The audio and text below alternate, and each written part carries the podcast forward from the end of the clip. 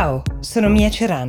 È sabato 22 maggio 2021 e questo è The Essential, il podcast che ogni giorno seleziona e racconta per voi notizie dall'Italia e dal mondo in 5 minuti. Oggi la selezione l'avete fatta voi.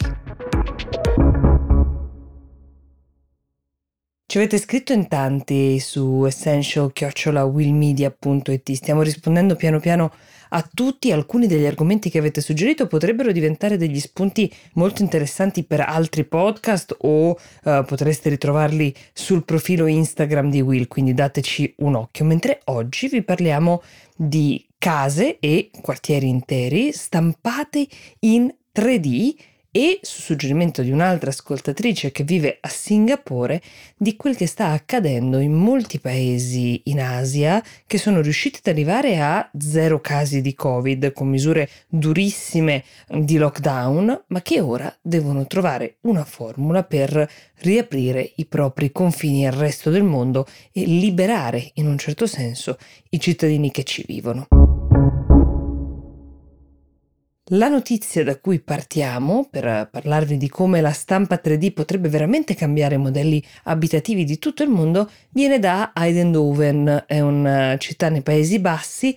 Per la prima volta una coppia di coniugi andrà a vivere in affitto in una casa, la prima di un piccolo gruppo, interamente generata da una stampante 3D come funziona? Proviamo a spiegarlo in termini pratici. La stampante lavora con un'estremità a forma di ago dalla quale esce una specie di cemento che sembra panna montata, se vedete le immagini, e crea strato su strato la forma della casa con una grandissima libertà creativa perché la casa può prendere qualsiasi forma che si desidera. Quelle di Eindhoven sono leggermente curve, non sono delle case squadrate, però eh, di base somigliano ai modelli delle case in pietra. È stata costruita in 26 blocchi questa casa che sono stati poi trasportati sul posto e assemblati. Um, il vantaggio enorme è la quasi totale assenza di manovalanza, certo potremmo anche preoccuparci per il lavoro che viene perduto, quello degli operai, ma il vantaggio concreto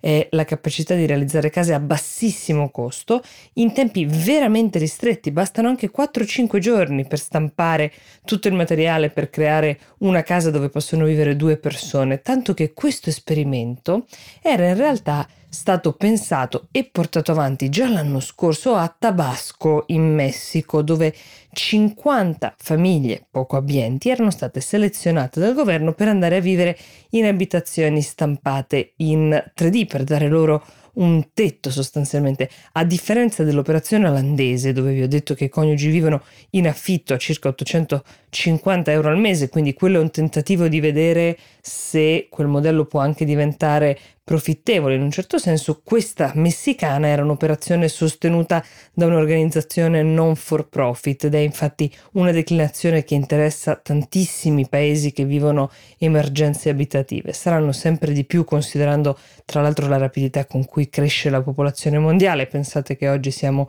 più o meno 7 miliardi e mezzo, nel 2100 la stima è quella di superare gli 11 miliardi di abitanti.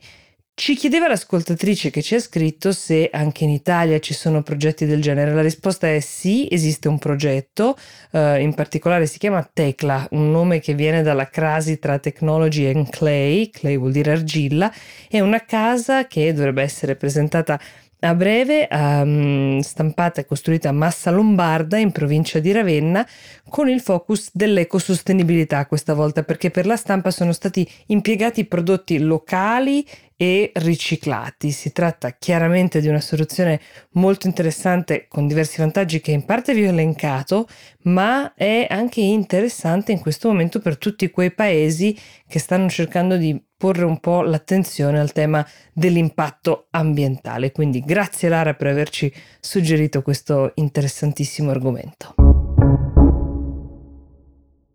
Passiamo ora alla proposta di Giorgia che ci ha scritto da Singapore per confermarci che sì, sicuramente la situazione dei contagi è sotto controllo, la lotta al Covid è stata un successo, il paese si definisce Covid free, ma che lei, come tutti gli altri abitanti, si appresta a vivere l'ennesimo lockdown perché la paura di importare il contagio da fuori sta impedendo a Singapore, così come ad altre città e ad altri paesi della zona, di riaprire i propri confini.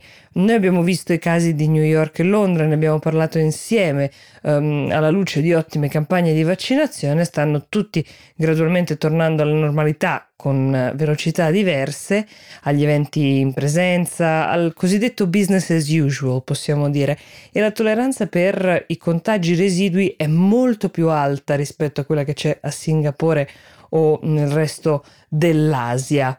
Anche Hong Kong vive la stessa realtà, ma anche l'Australia e la Nuova Zelanda. In molti di questi posti addirittura i cittadini hanno smesso di indossare le mascherine, i decessi da Covid sono a zero, però i confini sono serrati. Pensate che l'Australia ha fatto sapere che potrebbe non riaprire fino alla seconda metà del 2022.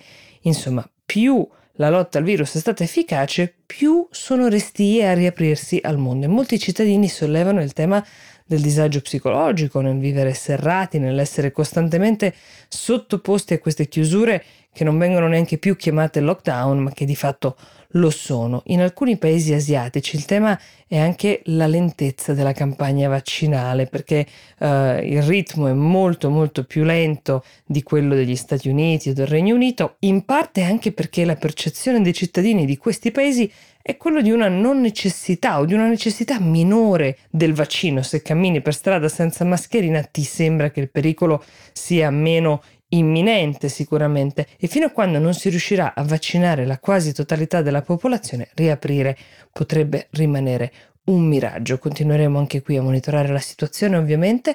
Giorgia, dacci tue notizie. Una rettifica sulla puntata di ieri in cui vi ho tradotto il pronome they them scelto da Demi Lovato, um, l'ho tradotto come loro, in realtà è una formula inglese intraducibile che eh, dovrebbe restituire una certa neutralità di genere alla persona a cui viene attribuita esattamente l'intento dell'artista che sollevava la questione. Grazie anche qui a chi di voi c'è scritto per segnalarcelo. In chiusura vi segnalo una nuova scoppiettante puntata del nostro podcast Actually, nel quale Alessandro Tommasi ed io affrontiamo quello che a nostro avviso è un tema in rapida evoluzione e cambiamento, sul quale però conserviamo quasi tutti un grandissimo pudore, non sto parlando del sesso, ma del denaro e del nostro rapporto con il denaro. Ascoltatelo, fateci sapere che cosa ne pensate. Io vi auguro buon fine settimana. The Essential torna lunedì.